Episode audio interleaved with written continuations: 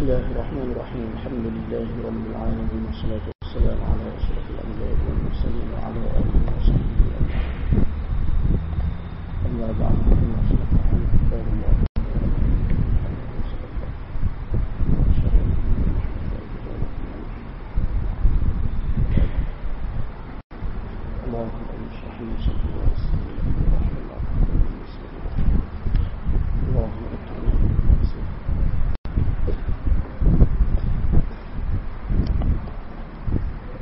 الله الرحمن الرحيم عن عائشة رضي الله عنها قالت قال قال رسول الله صلى الله عليه وسلم من أحدث في أمرنا هذا ما ليس منه فهو رد متفق عليه daripada Aisyah radhiyallahu anha katanya Rasulullah sallallahu alaihi wasallam bersabda Sesiapa yang mengadakan perkara baru di dalam urusan kami ini yang bukan daripadanya maka ia tertolak hadis riwayat Bukhari dan Muslim Ha, jadi hadis ini adalah merupakan satu hadis yang sangat penting di dalam agama kita. Dan sekali lagi sebagai nak mengulangi sebagai peringatan kepada uh, sebagai kita nak mengingat kembali kepada ahli jemaah sekalian Imam Nawawi dia himpunkan hadis dalam kitab dia ni 40 hadis ni hadis usul sahaja hadis-hadis yang penting di dalam agama hadis-hadis yang merupakan asas-asas di dalam agama Ha, jadi hadis-hadis yang mana kadang-kadang ringkas, pendek, tapi pengertian dia cukup besar, pengertian dia cukup luas, menjadi asas kepada ajaran agama Islamnya. Seperti hadis ini. Seperti hadis ini merupakan satu hadis yang sangat penting di dalam kedudukan dia sangat penting, sangat tinggi dalam agama kita. Macam-macamlah pendapat atau kata-kata ulama berkenaan dengan kedudukan hadis ini, setara mana kedudukan dia di dalam agama.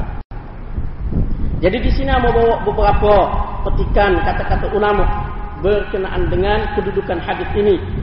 Seperti Imam Nawawi, dia mengatakan hadis ini adalah merupakan salah satu daripada usul utama Islam. Di mana hadis ini jelas di dalam menyatakan penolakan terhadap segala amalan yang baru amalan yang tidak ada kena mengena dengan Rasulullah sallallahu alaihi wasallam dan sahabat-sahabatnya radhiyallahu anhum. Dan juga di dalam penolakan terhadap segala rekaan amalan-amalan yang merupakan rekaan di dalam agama. Yang mana Imam Nawawi sangat-sangat menekankan supaya hadis ini diberikan perhatian yang lebih sangat-sangat di, diberikan perhatian di dalam kita nak memastikan amalan kita segala apa yang kita buat dalam agama ni di dalam di dalam segala amalan kita diganjar diberikan ganjaran pahala oleh Allah Subhanahu wa taala. Imam Ahmad pula dia kata usul agama Islam ni terdapat pada tiga hadis asah-asah agama ni dia tidak boleh lari daripada tiga hadis. Mesti dia berhubung dengan salah satu daripada tiga hadis ni.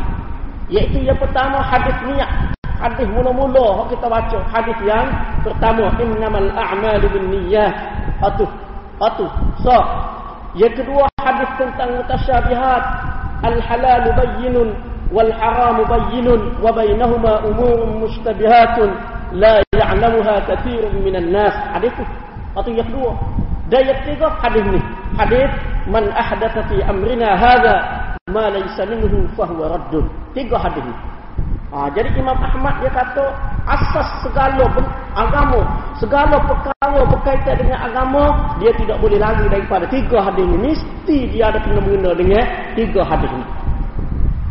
Jadi salah satunya hadis yang kita baca pada malam ini. Imam Syafi'i pula mengatakan juga mengatakan hadis ini adalah merupakan satu per tiga daripada Islam.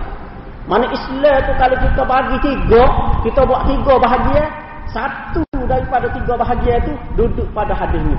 Duduk pada hadis. Karena dia menghimpunkan segala bentuk pertentangan dengan ajaran Nabi sallallahu alaihi wasallam. Mana segala perkara yang bertentangan dengan ajaran Nabi hak tidak ada kena mengena dengan ajaran Nabi sallallahu alaihi wasallam dia akan duduk ataupun masuk bawah hadis ni. Duduk di bawah hadis ni. Jadi di antara kedudukan hadis ni lagi kepentingan hadis ni lagi iaitu hadis ini adalah merupakan neraca ataupun penimbang. Kayu pengukur.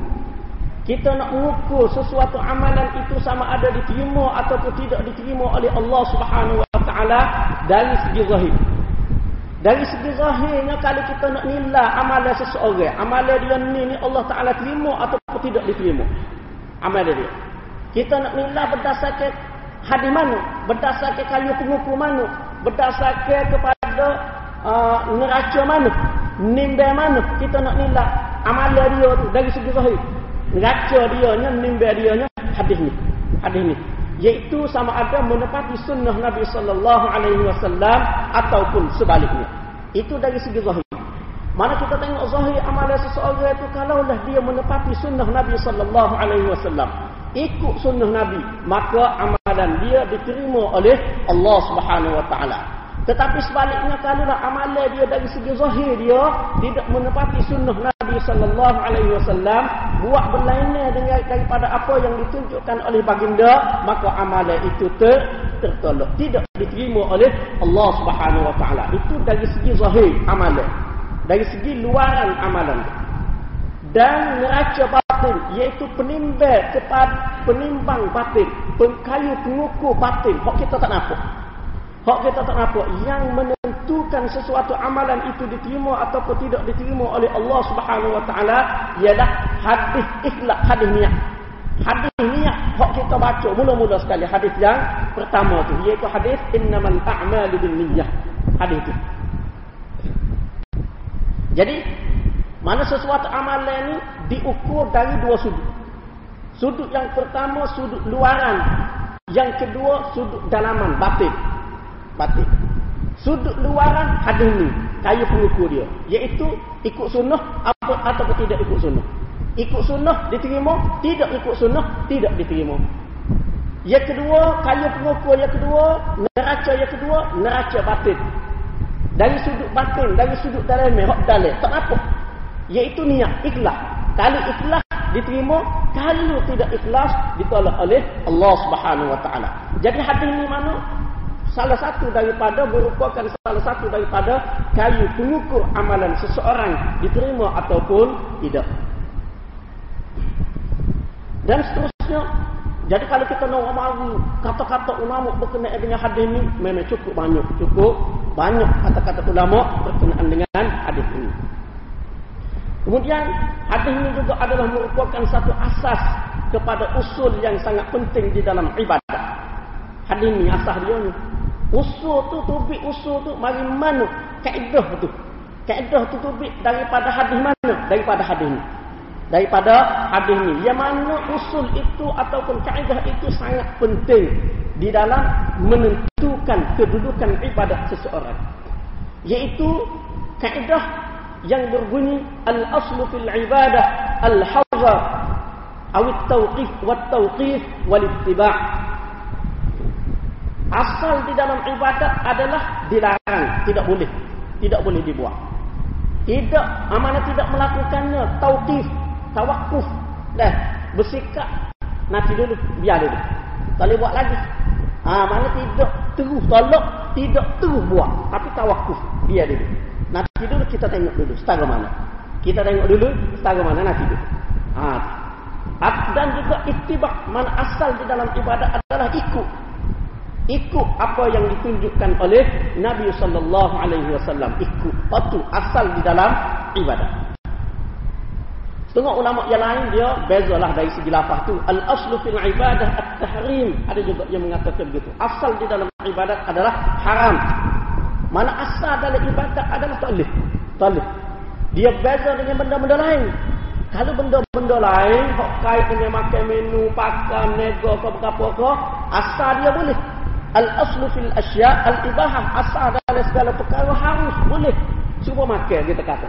Makan kita jupuk makan yang kita tak rajin jupuk. Masuk dalam hotel jupuk binatang. Eh, binatang geria boleh. Igak-igak sembilan. Makan. Asal dia boleh. Boleh makan. Makan-makan mati saja. Ah, maknanya beracun. Bahaya. Ah, jadi bila bahaya, jadi tak boleh. Haram. Haram. Atau berbuah kau apa kau tak caralah makan ni. Asal dia harus boleh. Sehingga ada dalil yang menunjukkan bahawasanya ia adalah haram. Baru tak pakar pun begitu juga pakai kita jumpa kasut beli kasut asal dia boleh. Sehingga ada dalil yang menunjukkan bahawasanya dia tu tak boleh. Cek-cek rupa-rupanya kulit babi ke kulit gapo ke tak tak boleh. Tak haram? Tak boleh? Tapi asal dia boleh berbeza dengan ibadat ibadat asal dia tak boleh. Asal dia adalah haram. Sehingga ada dalil yang menunjukkan bahawasanya dia adalah halal. Dia adalah sunnah ke wajib ke.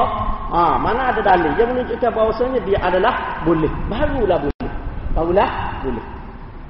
Ha, jadi dia adalah kaedah usul hak ni ha, dia ada beberapa lah jadi hak ni usul asah usul, usul lagu ni kita boleh tengok di dalam dalam kawaid fiqh ha, dalam uh, kawaid fiqh lah biasanya ada kamu tengok tadi beberapa kitab qawaid fiqh ha, Syafi'iyah pada Hanafiyah pada ada belaka.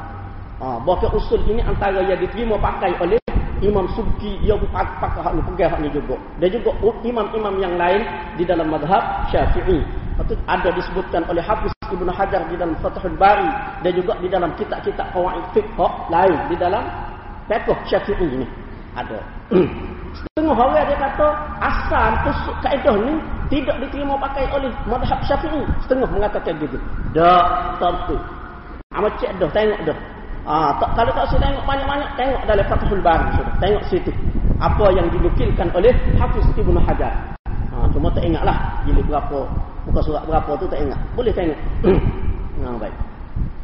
Jadi itu asal di dalam ibadat. Dalam masalah ibadat dia kena taklih dulu.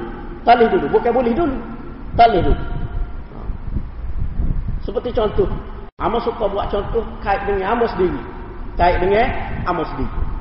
Jadi Amos dulu Amos mengaji, kita mengaji. Lama kita mengaji itu kita duduk rumah sewa. Ha, jadi mengaji, mengaji dengan Tuk Guru lah. Duduk rumah sewa. Mengaji cara lah betul dah. Kita kata tidak nom, tidak homo lah. Tidak homo mengaji. Jadi Jiran sebelah tu kita biasa dia panggil mak do. Supaya mak sendirilah mak do, pak do. Ha, sehingga lah pak do meninggal. Ha, jadi bila pak do meninggal, mak do pun mari jumpa ambo. Mak do mari jumpa ambo minta tolong ambo, minta tolong se mak do nak minta tolong se semaya temeh. Ambo pun pergi. Ai, semaya temeh. Aja dengar tu mak do kita duk mengaji selama kening kita pekoh kau kita hadis kau kita kita lain kau tak jumpa. Ah pekoh syafi'i lah. Masa tu sebab masa tu baru mereka mengaji kita pekoh syafi'i lah. Oh daripada kita hok rendah ah daripada ghayah wa takrib lepas pada tu al yaqutun nafis lepas pada tu mahalli minhajul talibin ah lepas pada mana? Patu naik. Ah pekoh. Pak mazhab pula jadi sepanjang kita duk mengaji kata tak jumpa tu semaya temek lagu mana tu mana dia pun lah. Semaya dengan maksud nak kemil orang mati. Ah, ha, mereka kata gini gini. Amo cek ni. Amo cek puas-puas hati. Kalau ada, amo buat. Kalau tak ada, amo tak boleh buat. Amo cek. Cek dalam kita pekos, cek pekos tu, cek pekos ni, cek, cek, cek, cek, cek, tanya orang, tanya orang. Tak. Tak jumpa cari. Tanya orang buat pun, tak jumpa cari juga. Dia kata tak tahu. Orang kata ada, orang, orang kata boleh buat, kita pun buat. Tu je. Hak orang hak buat royak tu. Ha. Lah tak tahulah. Takut ada dalam kitab turun kuning ke kitab kuning ke. Tak tahulah tu wallahu alam lah. Tapi setakat orang duk cari dalam kitab. Segala kitab pekoh harap hak syafi'i dia luar daripada syafi'i. Memang tak ada. Apa pun jumpa. Apa pun royak. Mada. Apa tak jumpa cari. Jadi bila mana Amo tak jumpa cari asal dia. Dalam kitab hadir dalam syarah hadir tu tak usah tanyalah. Tak ada asal. Bila mana Amo tak jumpa cari. Amo tak berani buat. Jadi dia kata patut dia buat. Ah kena tanya dia buat. Ah dia cukup mana kena tanya dia sebab dia buat kena tanya dia. Amo tak berani nak buat sebab amo tak jumpa. Jadi amo tak buat. Sebab apa? Sebab asal di dalam masalah ibadat ni tak boleh. Tak boleh. Sehingga ada dalil yang menunjukkan boleh, baru boleh. Sebab ibadat-ibadat ni kita tak boleh nak pandai-pandai buat sendiri. Kalau kita pandai buat sendiri gak, eh terawih nak boleh lah gitu. Eh, terawih nak boleh. Kena pula orang hafiz pula tak. Nak boleh tak sikit terawih dia. Dua bulan sekali kau. Ha. Banyak sih. Eh. Ha tu. Kalau nak kira lagu tu. Ha, jadi tak boleh. Jadi tak boleh. Asal dia ada tidak boleh sehingga ada dalil yang menunjukkan bahawasanya boleh. Jadi usul itu atau kaedah tu diambil daripada hadis ni. Ini pucuk dia. Ini pucuk dia. Kemudian kita tengok kepada makna lafaz hadis ini. Dalam hadis ini dia kata man ahdatha sesiapa yang ada perkara baru. Perkara baru itu iaitu perkara yang tidak terdapat di dalam Al-Quran, sunnah iaitu di dalam hadis-hadis Nabi sallallahu alaihi wasallam dan amal sahabi tak ada. Sahabat pun tak ada buat. Ha, tak ada. Dalam tiga ni tak ada. Itu perkara baru. Mana amalan ibadat. Ha, ni hadis ni dia fokus kepada amalan ibadat. Amalan ibadat. Kemudian di sini dia kata fi amrina di dalam urusan kami. Apa makna urusan kami? Urusan kami itu mana tariqatu tariqatuna, mana tariq kami, tariqah kami, jalan kami. Jalan kami ataupun sunnah kami. Ataupun agama kami. Mana sesiapa yang mengadakan perkara baru dalam agama kami, mana benda baru itu kait dengan agama, bukan benda hak tidak kait dengan agama, hak itu tidak termasuk. Mana tidak termasuk urusan dunia. Naik kereta, naik motor, eh, menego ke internet ke. Ha. Waktu tidak termasuk. Waktu tidak termasuk waktu urusan dunia. Bahkan urusan dunia Nabi wasallam suruh kepada kita sendiri. Suruh kepada sahabat-sahabat dia sendiri. Antum a'lamu bi umuri dunyakum. Kamu lebih mengetahui urusan agama kamu, urusan dunia kamu. Ha, antum a'lamu bi umuri dunyakum. Mana kamu lebih mengetahui urusan dunia kamu? Nabi kata lagi. Urusan dunia dan mereka hadir. Ah, ha, itu urusan kamu. Boleh buat. Selagi tidak tepuh sepadan. Sepadan itu ada lah. Kalau menego dia ada sepadan dia. Riba tak boleh, nipu tak boleh, tak boleh. Oh, tak jelas tak boleh. Dia ada sepadan dia. Ha, jangan, jangan lakukan sepadan sudah. Jangan lakukan sepadan itu. Selagi tak lakukan sepadan itu, lah lah nak menego cara lagu mana tu. Oh, aku internet, kau aku telefon, kau aku kapal, kau ikut. Ah, itu tak apa. Ah, itu urusan dunia, Nabi SAW suruh kita. Suruh kita. Nak naik, nak jalan, nak jauh-jauh ke mana, ha, ikut. Boleh buat motor-motor, kereta-kereta, kapal tubai, roket dah. Ha, boleh buat. Sayap sendiri, halah buat. Ha, buat. Terbaik masing-masing, pakai sayap. Nak jalan, pakai sayap. Terbaik. Mudah. Allah, lepas urusan kamu. Lepas tidak termasuk urusan dunia. Ini urusan agama je urusan agama saja. Ha, kemudian perkara baru yang dimaksudkan dengan perkara baru di sini iaitu amalan yang baru, iaitu berdasarkan kepada riwayat yang lain juga di dalam Sahih Muslim daripada Aisyah radhiyallahu anha juga man amila amalan laisa alaihi amruna fahuwa raddun mana sesiapa yang mengamalkan, melakukan sesuatu amalan yang bukan daripada agama kita ni, yang mana amalan itu tidak termasuk daripada agama kita ni, maka ia tertolak. Maka dia tertolak. Jadi mana sini amalan kita, benda agama yang kita nak buat, kalau bukan daripada Nabi, tertolak. Sia-sia. Saja-saja. Mana buat saja. Ha, buat saja. Ha, jadi kita betul dah kita tak say bagi buat saja. Mesti dah kita nak untung. Eh, kita buat apa-apa mesti dah nak untung. Orang nego tak ada nak nego saja-saja. Mana ya demo nego ni? Saja ada saja. Eh, ada saja. Patut tak untung. Biar je lah tak untung pun saja. Tak ada orang nego nak untung. Ha, nak utuh. Jadi benda-benda berapa perkara pun orang nak ada hasil. Ada hasil. Lebih-lebih lagi amalan agama kita nak ada hasil. Jadi kalau tertolak kita hasil. Makna umum hadis ini. Jadi hadis ini dari segi makna umum dia kenapa Nabi sallallahu alaihi wasallam kata lagu ni? Apa yang Nabi kata lagu ni? Nabi sallallahu alaihi wasallam dia kata lagu ni sebab apa? Kerana dia tahu Allah Subhanahu wa taala telah menyempurnakan binaan agama ni. Agama Islam sempurna molek telah menyempurnakan segala nikmat dia kepada manusia. Nikmat agama yang Allah Subhanahu Wa Taala berikan kepada manusia cukup lengkap. Cukup lengkap. Tak payah cari hak lain dah. Ada dengan hak agama ni pada dia. Nak cara buat apa ada belaka. Ada belaka nak masuk jambe tu bik jambe pun ada. Dah jumpa orang lagu mana nak buat nak heh ke nak sengih ke nak jebeh ke ada agama ajar misalnya ada berlaku hanya pak kapo ada berlaku semua ada cukup Semua kebaikan dalam ibadat telah ditunjukkan jalannya oleh Nabi sallallahu alaihi wasallam dengan sejelas-jelasnya. Jelas Nabi raya. Jelas. Segala kejahatan pun telah diberitahu dan diberi ancaman tentangnya. Kejahatan ni tu alif, ni tu alif, ni tu alif. Royaklah. Sehingga Nabi sallallahu alaihi wasallam wafat dalam keadaan ajaran agama ni terang benderang. Terang. Lailuha kanahariha Malam dia serupa dengan siap. Kalau siap, tak usah tanya. Ah, tu ajaran agama yang Nabi sallallahu alaihi wasallam tinggalkan kepada kita. Nabi kata, malam serupa dengan siap. Kalau malam serupa dengan siap, siap. Ah, tak payah tanya lah dia. Ah, tak payah tanya, dia tak seroyak lah tu. Teh-teh sendiri. Mana nak royak terat. Kalau hak tak nampak, hak tak terat, apa terat?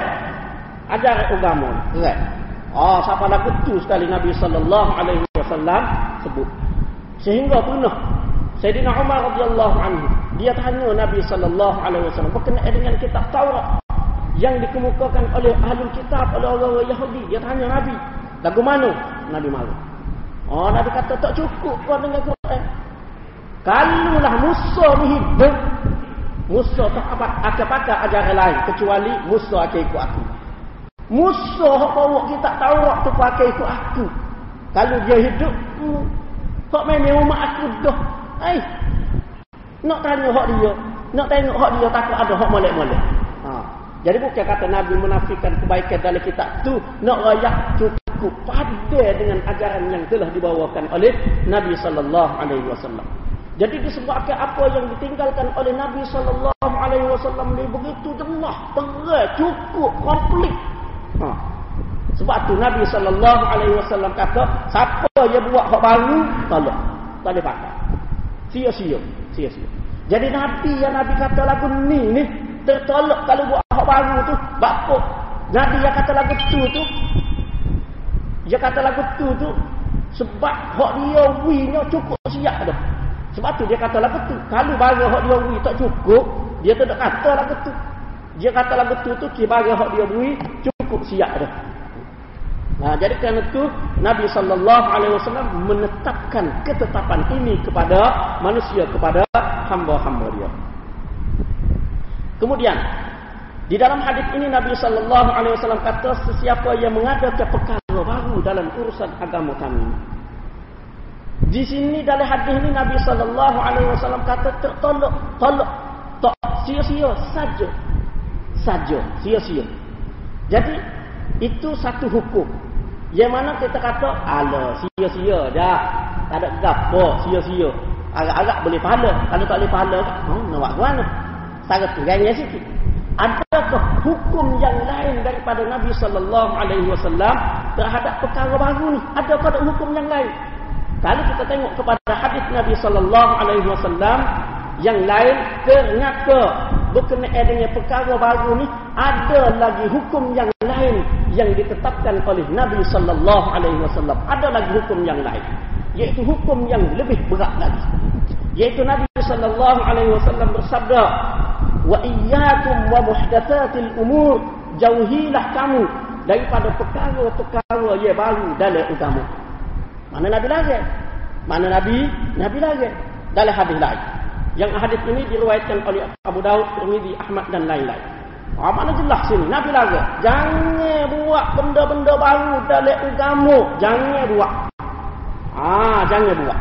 Mana jelas tu Nabi lagi. Jadi kalau hak Nabi lagi ni kita nak kata nak masuk dalam kategori mana?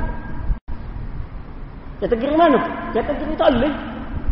Kategori dia tak boleh, tak boleh buat tak boleh buat. Bila mana benda tu dilarang oleh Nabi sallallahu alaihi wasallam. Mana bukan saja sia-sia, bukan semata-mata sia-sia, tak sia-sia tertolak tu sodah ni Nabi lagi pula. Nabi lagi mana lebih berat lagi, lebih keras lagi ancaman daripada Nabi sallallahu alaihi wasallam. Dan juga hukum dia nya bercanggah dengan sunnah. Bercanggah dengan sunnah, berlawanan dengan sunnah berdasarkan kepada lafaz sebelumnya, lafaz sebelum hadis ini. Dalam hadis ini lafaz dia sebelum tu fa'alaikum bisunnati wa sunnatil khulafa'ir rasyidin al-mahdiyyin 'addu 'alayha bin nawajib wa iyyakum wa muhdatsatil umur Nabi kata hendaklah kamu berpegang dengan sunnahku dan sunnah khulafa'ur rasyidin yang terpimpin. Pegang kepada sunnah aku. Waktu Nabi suruh pegang. Nabi kata sunnah dia ni kekoh dengan gerah, kekoh. Pegang semati, jangan pegang main-main. Kalau kekoh, bukan kekoh dengan gigi depan, kekoh dengan gerah. Mana kekoh semati? Kekoh semati. Mana sunnah Nabi ni Nabi suruh pegang semati. Waktu Nabi suruh pegang. Waktu Nabi suruh buat. Waktu Nabi suruh hana. Waktu sunnah. Sunnah dia dan sunnah khulafa'ur rasyidin. Lepas pada Nabi Rayak suruh pegang kepada sunnah dia, Nabi Rayak. Hak dia lari pula. Wa iyyakum wa muhdatsatil umur. Jauhilah kamu daripada perkara-perkara yang baru dalam agama. Jadi hak Nabi suruh jauhi ni benda agama, benda baru dalam agama, bukan benda baru dalam dunia. Waktu tu tak ada kena mengena, tak tak apa tu supaya kamu sebut adilah. Tak apa nak naik kereta, kau tak usah naik utah, kau tak apa hak tu. Kalau rasa nak naik utah juga kak, oh, tak ada arah. Tak ada arah tu. Ah, tapi hak tu tak apa, tidak jadi masalah. Jadi daripada hadis ni mana kita tengok benda baru, perkara baru Nabi lagi. Hak Nabi suruh ikut sunnah. Makna perkara baru tu dia bercanggah dengan sunnah. Tentu dah bercanggah. Kalau tak bercanggah, nescaya Nabi tidak letak lagu ni. Nescaya Nabi akan kata, pergilah kamu kepada sunnah aku, dia juga benda-benda baru. Nabi akan kata lagu tu. Tapi Nabi tak kata lagu tu. Nabi buat dua kategori. Ya berlainan. Mana dua perkara ya berlainan. Satu, sunnah dia, dia suruh pergi. Sunnah pergi. Pergi kemah kemih Jangan pergi mana-mana. Pergi ke mahkamah. Yang kedua, benda-benda baru dalam agama. Waktu Nabi suruh, larat. Nabi larat. Nabi kata, jangan buat. Jauhilah. Mana dua tu benda yang bercanggah. Benda yang berlawanan. Benda yang sama sekali tidak boleh dikompromikan. Tidak boleh dihimpunkan. Tidak boleh digabungkan. Sama sekali. Sebab canggah. Nabi sendiri rakyat canggah. Ha, jadi mana kita tak boleh pandai-pandai. Eh tak apa, baru pun tak apa. Nabi tak buat pun tak apa. Ha, tak boleh. Sebab jelas situ. Nabi raya dua benda je bercanggah. Hak ni Nabi suruh buat, hak ni Nabi suruh, hak ni Nabi lagi. Maknanya dua benda je bercanggah. Dua benda je bercanggah. Baik. Hukum yang lain pula Nabi sallallahu alaihi wasallam mengatakan perkara baru dalam agama ni syarrul umur seburuk-buruk perkara. Seburuk-buruk perkara adalah benda baru dalam agama. Hak tu hak paling buruk. Tak usah tanya lah hak lain. Buruk-buruk hak lain pun tak ada hak lebih buruk daripada benda baru dalam agama. Tak ada hak lebih buruk. Hak tu hak paling buruk. Iaitu perkara baru di dalam agama. Kemudian perkara baru dalam agama hak buruk ni Nabi sallallahu alaihi wasallam sebut dalam hadis tu juga dia ni bercanggah dengan Quran dan sunnah. Yaitu Nabi sallallahu alaihi wasallam mengatakan bersabda inna ahsanal hadis kitabullah wa ahsanal hadi hadi Muhammadin sallallahu alaihi wasallam wa syarrul umuri muhdatsatuha Sebaik-baik ucapan, sebaik-baik kata-kata, sebaik-baik kalam adalah kitab Allah, iaitu Quran. Iaitu Quran. Sebaik-baik petunjuk adalah petunjuk Muhammad, iaitu apa yang ditunjukkan oleh Nabi sallallahu alaihi wasallam. Hak tu hak paling baik. Hak tu hak paling baik. Tak ada hak lebih baik daripada hak tu. Hak tu paling baik. Lepas tu Nabi royak lawa dia, lawa dia. Tak boleh kompromi, tak boleh sekali. Tak boleh kita nak kata, ah, tidak sunnah pun balik juga. Tak boleh. Sebab dia lain. Canggih. Nabi rakyat tak serupa. Nabi berkata, seburuk-buruk perkara adalah perkara baru yang diada-adakan di dalam agama. Mana dua benda yang berlawanan Dua benda yang berlainan Tak boleh kita nak kata, hak ni pun baik, hak ni pun baik. Tak boleh. Tak boleh kita nak kata sunnah pun baik, hak tidak sunnah pun baik. Tak boleh. Benda agama tak boleh. Dia lain. Dia lain. Dua-dua tu benda yang ber canggah sama sekali. Tidak boleh dikompromikan. Ha, jelas mana itu hukum Nabi sallallahu alaihi wasallam terhadap benda ni, terhadap perkara ni jelas sekali. Hmm. Kemudian bila mana hak tu tu ikut sunnah tu benda baik, buat benda-benda baru tu tidak benda baik, benda paling buruk, benda yang dilarang. Kerana tu Nabi sallallahu alaihi wasallam dalam banyak ayat-ayat Quran Eh, Allah Subhanahu wa taala dalam banyak ayat Quran, Nabi sallallahu alaihi wasallam dalam banyak hadis, begitu banyak sekali menyuruh supaya kita mengikut sunnah dia. Perintah supaya mengikut sunnah Nabi sallallahu alaihi wasallam. Contoh dia seperti ayat Quran, "Wa ma ataakumur rasulu fakhudhuh wa ma nahakum anhu fantahu." Oh. Tak tahu mari habis. Mana-mana yang dibawa oleh Rasul, pegang.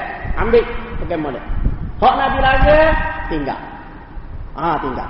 Antara hak Nabi lagi, hak sana, benda baru. Nabi lagi. Wa iyyakum wa muhdatsatil umur. Mana Nabi lagi? Jauhilah.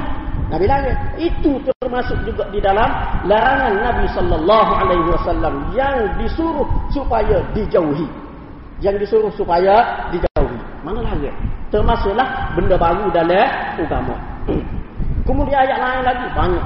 Qul ati'u Allah wa Rasul.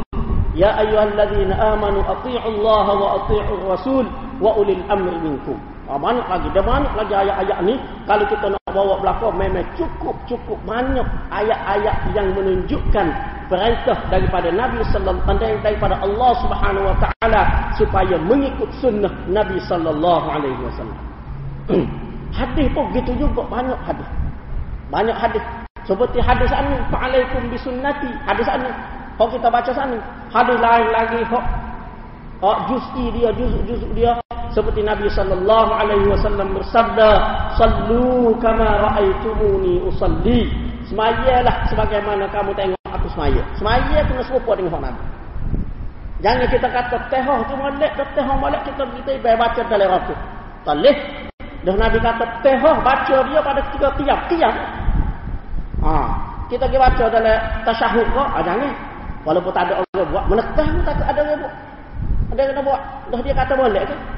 Ah, dah dia kata boleh. Jadi tak boleh. Itu, itu juz'i dia. Hak secara keseluruhan, hadis yang kamu sebut tadi, hak kita telah sebut tadi. Begitu juga berkenaan dengan ibadat haji Nabi sallallahu alaihi wasallam sebut supaya pegang kepada ibadat haji yang ditunjukkan oleh dia seperti hadis ini. Mana Jabir kata aku tengok Nabi sallallahu alaihi wasallam melontar di atas kenderaan dia pada hari Nahar. Kemudian Nabi bersabda, "Hendaklah kamu mengambil daripada aku ibadat kamu." Ataupun ibadat haji kamu. Di dalam riwayat yang lain, "Khudhu anni manasikakum." Ambillah daripada aku ibadat-ibadat kamu ataupun ibadat-ibadat haji kamu. Mana kena ambil daripada Nabi? Salih, pandai-pandai kita nak ambil sendiri. Kemudian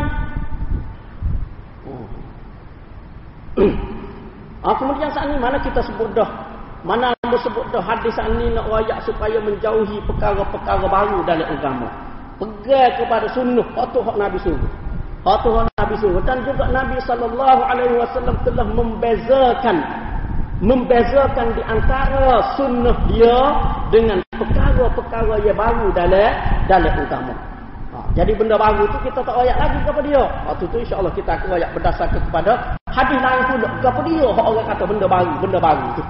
Ha. Secara asasnya benda baru ni gak? Kalau kita tengok kepada hadis tadi gak? Benda baru ni makna benda ia bercanggah dengan sunnah Nabi sallallahu alaihi wasallam. Hak bukan daripada Nabi. Sunnah Nabi ni amalan-amalan ibadat-ibadat. Hak ada contoh daripada Nabi. Nabi buat. Nabi buat. Supaya kita kata kita semaya. Cuma oh lima eh, kita semaya fardu lima waktu. Sebab ada Nabi buat. Kita semaya cuma oh isra ngari. Tadi kita semaya cuma oh. Sebab Nabi ada buat. Kita tidak semaya cuma oh rawatib. Sebelum ngari tadi kita tahu cuma oh apa sebab Nabi tak buat sebab Nabi tak buat jadi tak boleh kita kata eh kita nak buat cuma oh rawatib isra lagi lepas isra kita pakat semaya ramai-ramai cuma oh Ah, ha, dalih sebab Nabi tak buat. Apa yang kita tak buat? Sebab Nabi tak buat. Ha, kita faham tak tu dia? Sebab Nabi tak buat. Maknanya Nabi buat jemaah semaya fardu. Semaya fardu. Semaya rawatib Nabi tak buat jemaah. Maka kita tak buat jemaah. Kalau kita buat jemaah semaya rawatib, eh maknanya kita buat benda baru dalam agama. Benda baru saat ini masuk masuk dalam kategori mana? Masuk dalam kategori perkara yang dilarang oleh Nabi sallallahu alaihi wasallam. Ha, itu contoh. ha, tak apalah contoh tu insya-Allah kita akan kita nak nak tegar dulu. Ha, kendoh kendoh dia dulu. Usul-usul dia lagu mana? Waktu insya-Allah contoh apa tu kita akan kemudian. Jadi di mana kita tahu dah saat ini Nabi suruh ikut sunnah dia. Nabi suruh jauhi perkara baru. Patut lagu mana cara kita nak kenal benda baru ni?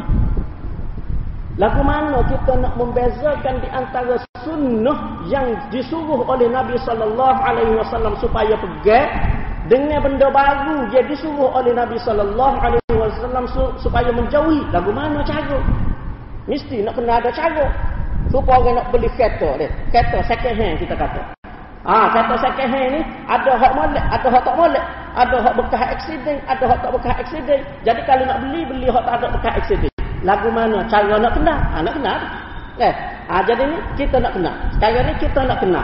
Lagu mana cara kita nak kenal? Benda baru dia tak boleh buat. Sunnah dia kena buat.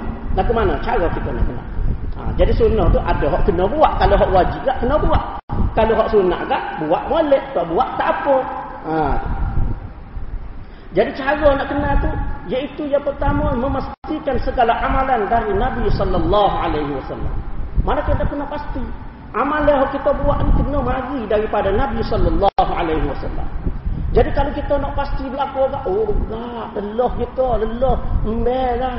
Ambo dah tu, waduh, lama dah buat amal ibadat. Ambo pun tak tanya. Semaya ni waktu ambo buat ni, ada ke dok Nabi raya? Ah, sudah neng. Klik neng. Subuh esok, tak payah buat lah. Tunggu dulu, biar ada dulu. Biar jumpa dulu. Ah, kau lagu mana? Jadi dia dalam masalah amalan ni ada setengah amalan dia tak perlu kepada cari dalil, tak perlu. Walaupun ada dalil tu lebih baik. Iaitu amalan-amalan yang masuk dalam kategori ma'ulima minad din bidarurah. Sesuatu yang diketahui benda tu daripada agama dengan mudah. Semua orang tahu. Tak ada orang tak tahu. Semua orang tahu. Semua orang tahu.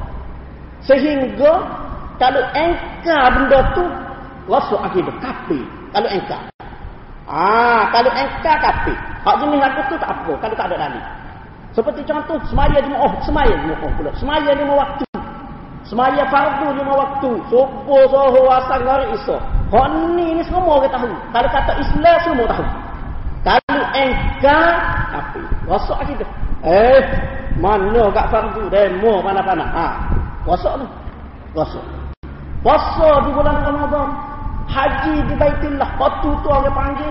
Ma'ulima minad din bidharurah. Sesuatu yang diketahui dengan mudah. Benda tu amalan utama. Semua orang tahu. Tanyalah kalau kata orang Islam. Waktu negara Rusia, mereka, kau berapa, kau duduk. Semua tahu. Buat tak buat. Waktu bak lain. Waktu bak lain. Semua tahu. Ha, jadi hak jenis kategori itu engkar rasa akidah. Kalau hak jenis kategori itu kalau tak ada dalil pun tak apa. Tak apa. Ah tak apa hak tu.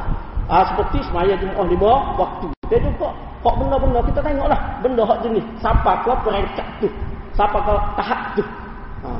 Kalau kalau tidak jenis lagu tu kita kena ada dalil.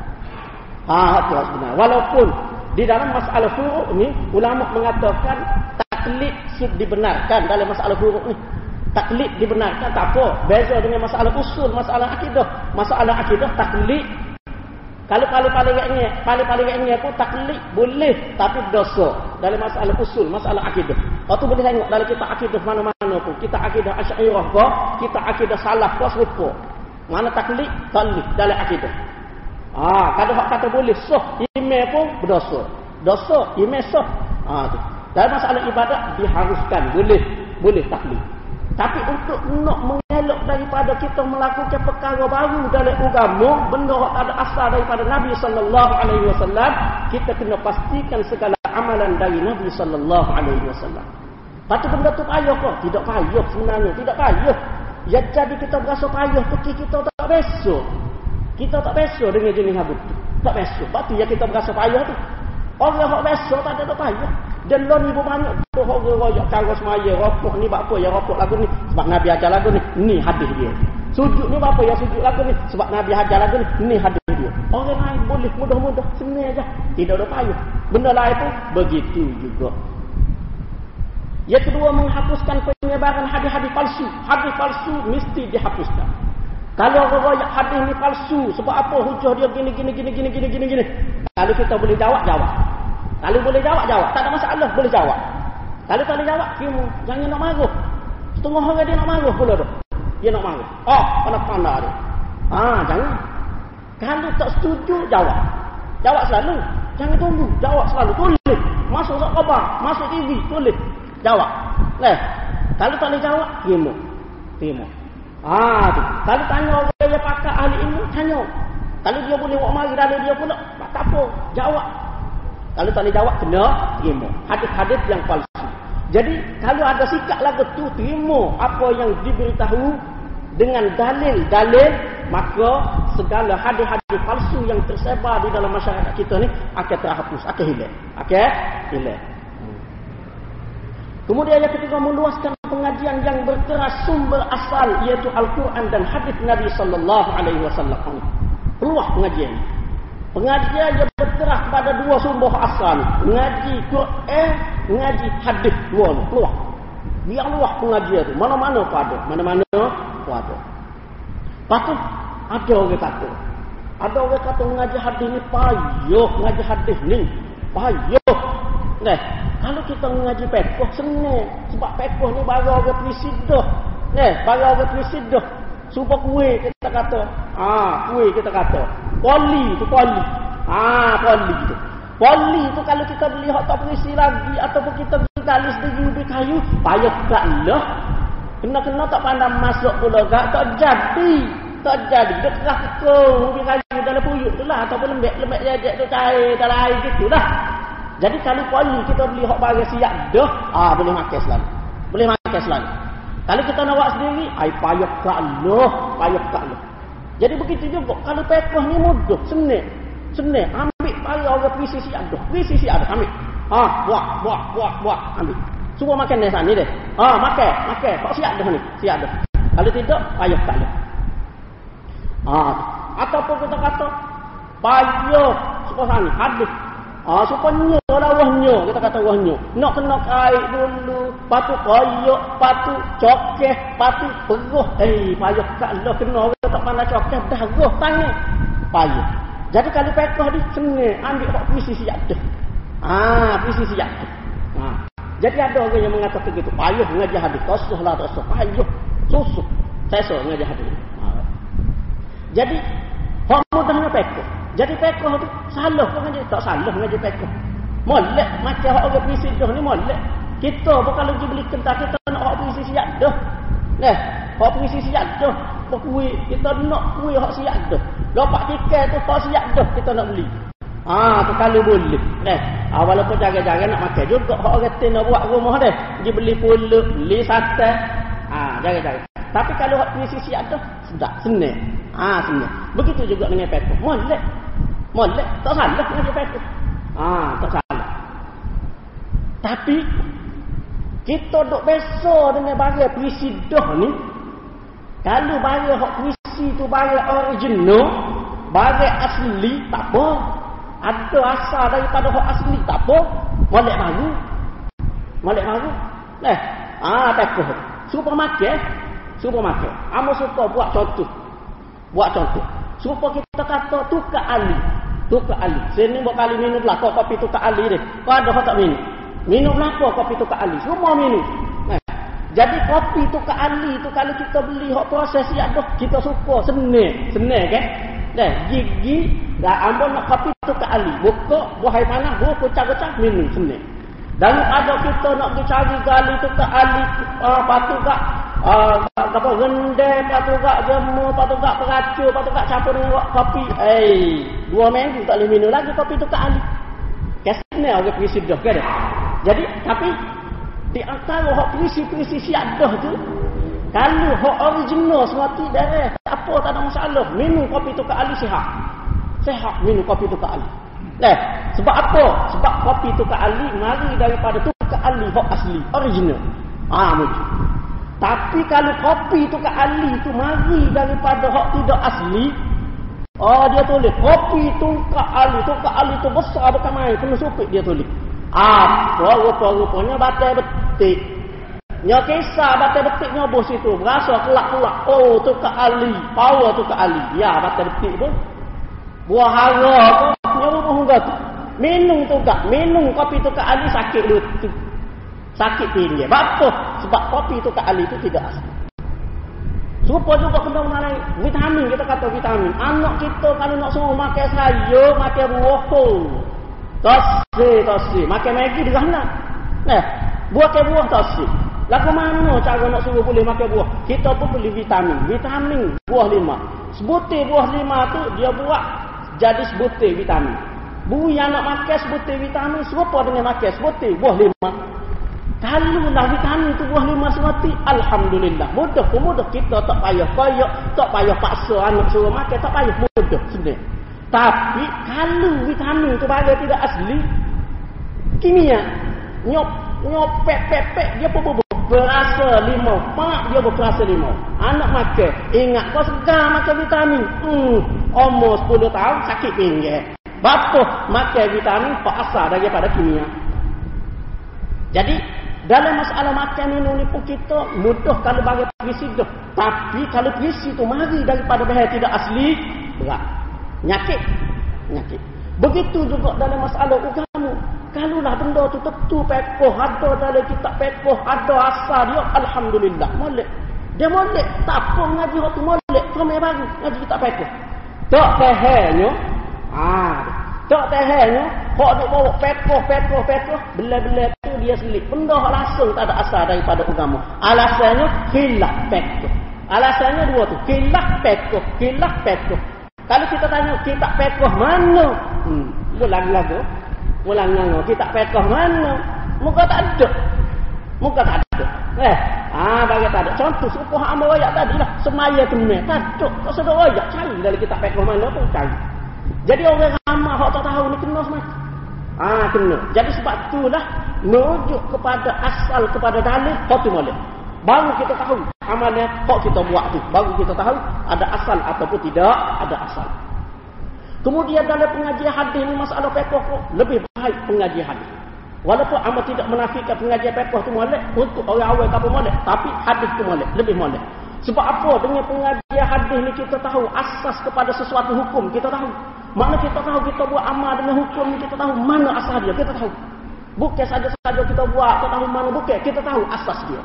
Asah dia daripada hadis ni, hadis ni, hadis ni. Hadis ni status dia setara mana? Sahih, Hasan, Ba'id, setara mana? Apa kita? Kita tahu. Bahawa dah sedap. Sebab tu kita tengok ulama khilaf dengan sesuatu benda tu khilaf di kalangan ulama. Apa yang berlaku khilaf? Ki hadis. Ki hadis.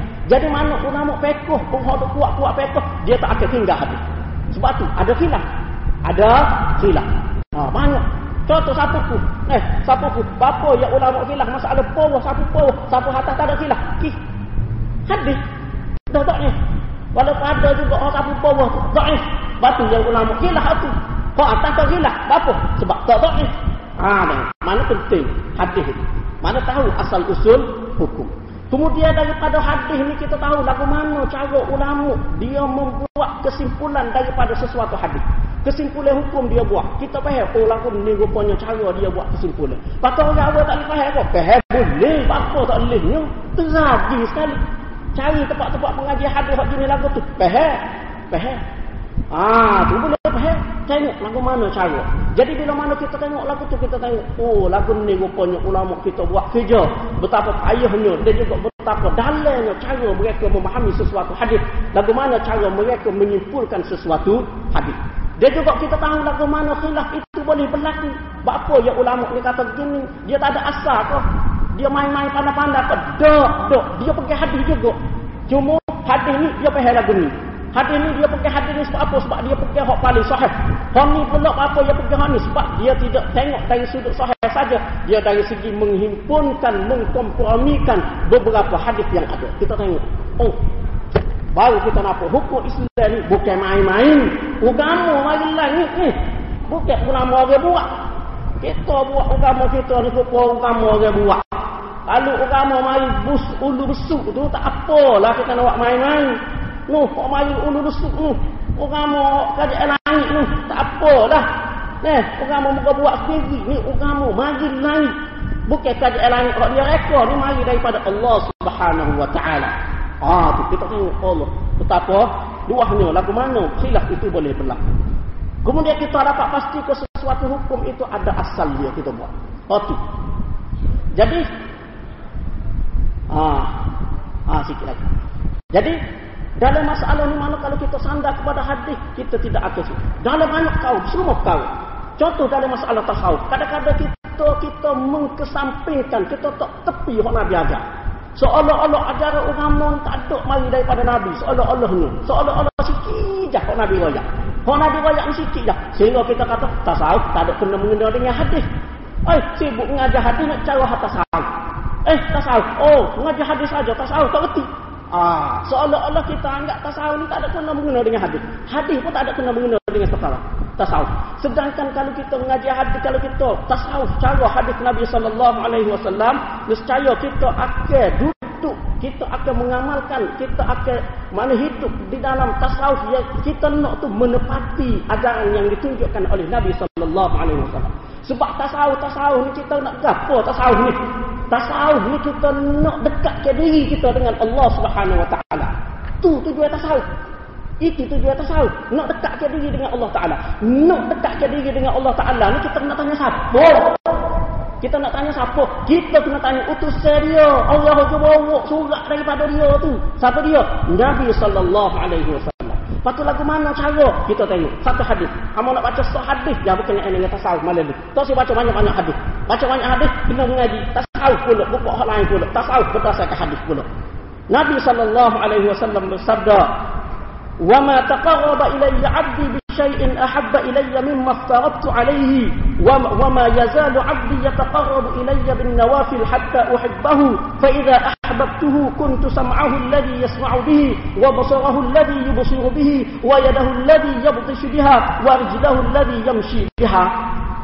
Tidak ada sesuatu benda yang aku paling suka hamba aku menghampirkan diri kepada aku kecuali amal fardu. Waktu amal Allah Taala paling suka. Amal fardu. Waktu Allah Taala paling suka. Buat. Lepas Nabi kata tidaklah seseorang hamba itu terus menghampirkan diri kepada aku dengan amalan-amalan sunnah. Sehingga aku kasih kepada dia. Bila mana aku kasih kepada dia, pendengaran dia menjadi pendengaran aku. Pendengaran yang dia dengar dengan dia menjadi seperti pendengaran aku ber, uh, mana dan pendengar penglihatan dia pun begitu juga. Tangan dia pun begitu juga. Nah, maknanya sini kalau kita tengok cara nak menghampirkan diri kepada Allah Subhanahu Wa Taala dua cara. Kalau Allah Taala paling suka dalam hadis kursi ini Allah Taala paling suka amal tadi. Lepas tu nak menghampirkan diri kepada Allah sehingga mata kita kalau kita buat, telinga kita kalau kita buat, tangan kita kalau kita buat, kaki kita kalau kita pergi, mulut kita kalau kita kecek, semuanya menepati kehendak Allah. Lagu mana cara? Buat amal sunat. Buat amal sunat. Lepas kita nak tahu, hak fardu, hak sunat kita nak tahu mana. Pandai boleh, pandai-pandai kita buat sendiri ke? Boleh kita kena tengok apa yang ditunjukkan oleh Nabi sallallahu alaihi wasallam. Sebab tu tasawuf pun dia tidak boleh lari daripada hadis Nabi sallallahu alaihi wasallam. Kalau lari daripada hadis Nabi, dia jadi tewing. Lari. Lari tasawuf. Tasawuf royak tasawuf tinggi mana. Amor kemarin, kemarin ada seorang staff USM mari jumpa dengan Amor. Dia beri satu risalah. Tasawuf. Buat-buat tasawuf. Risalah tu apa? Risalah kerajaan Timur Barat. Bahawa ni kerajaan langit. Apa nak Ini kerajaan Timur Barat. Tepat tu. Will Wirik dia, kaji eh timur barat. Oh tu. Dia duk royak tu lelaki dia duk pergi mengatik, duk pergi apa sakit kepala dia. Sakit kepala, tusuh dia. Dia minta amur. Dia suruh amur fatwa. Ustaz tengok, lepas tu ustaz waktu dia fatwa, lepas tu amur mari pun lepas pada ni, nak bawa tu lelaki amur, ustaz royak lah. Dapur hak mana tu? Sesak hak mana tu? Ha, bapa yang jadi lagu tu? Sebab tasawuf tidak berlandaskan kepada apa yang ditunjukkan oleh Nabi sallallahu alaihi wasallam. Kemudian kalau kita tengok tasawuf ya kalau bila, bila mana lagi daripada hadis batu kita tengok setengah-setengah. Bukan semua. Setengah-setengah orang tasawuf kalau buat kalau buat amal tak nak suruh apa nak suruh mulut masing buat amal nak suruh mulut masing batu cerita cerita tasawuf cerita hak belak-belak cerita hak belak-belak orang tu khamak tu orang tu khamak gana orang khamak gana khamak gana khamak gana macam-macam khamak bukan kita menafikan khamak tidak menafikan. Allah Ta'ala boleh bui kepada siapa-siapa yang tidak bui tapi banyak-banyak bercerita lagu tu apa? Nak rayak tujuan tasawuf ni nak boleh benda tu. Sedangkan kita nak mendekatkan diri dengan Allah Ta'ala kita tasawuf kita buat amal tujuan apa? Tujuan nak mendekatkan diri dengan Allah Ta'ala. Tujuan nak masuk syurga kerana akhirat. Apa yang Nabi ajar? Buat amal kerana akhirat. Bukan buat amal kerana dunia. Ni buat amal nak boleh masing, nak ramak, nak gotu, nak gani. Ha, patut mana ikut landasan Nabi ni? Sedangkan Nabi sebut, Quran sebut, semua buat amal kerana syurga. Semua buat amal kerana nak mendapat kerajaan Allah Subhanahu Wa Taala. Banyak ayat Quran man kana yarju liqa'a rabbih falyamal 'amalan salihan wa la yusyrik bi'ibadati rabbih ahada siapa yang nak jumpa Tuhan Allah Taala jumpa dengan molek buat amal soleh buat amal soleh apa nak jumpa Allah Taala bukan buat amal kerana nak selamat nak suruh orang tengok pelik nak suruh tengok hebat suruh orang tengok gegung ke apa. Kalau lagu tu tidak tahu tu. Tidak tu. Tidak mari daripada Nabi tu. Orang lain tu orang lain tu. Yang ambil kata guru mana tu? Bukan daripada Nabi. Kalau daripada Nabi buat agama buat amalan kerana nak dapat pahala. Banyak hadis. Tunjuk lagu tu Patut kadang-kadang orang dia kita tak boleh buat amal kerana tak dapat pahala. Tak boleh. Kita ni hamba kena buat bapa tak boleh tengok. Hadis Nabi sendiri raya buat amal suruh agama. Man qama ramadhana imanan wa ihtisaba. Siapa yang berdiri ibadat pada bulan Ramadan dengan penuh keimanan dan mengharapkan pahala. Pahala kata. Oh, pahala. Jadi tu tujuan ibadat. Bukan nak suruh mulut masing. Ni tak buat amal tak nak suruh mulut masing. Ah, kira-kiranya tasawuf. Jadi sebab tu dia tidak boleh lari daripada hadis Nabi sallallahu alaihi wasallam dalam semua perkara barulah kita tidak lari daripada apa yang ditunjukkan oleh Nabi sallallahu alaihi wasallam sebagai pembawa agama kepada kita. Ah, jadi rasanya padahlah dulu.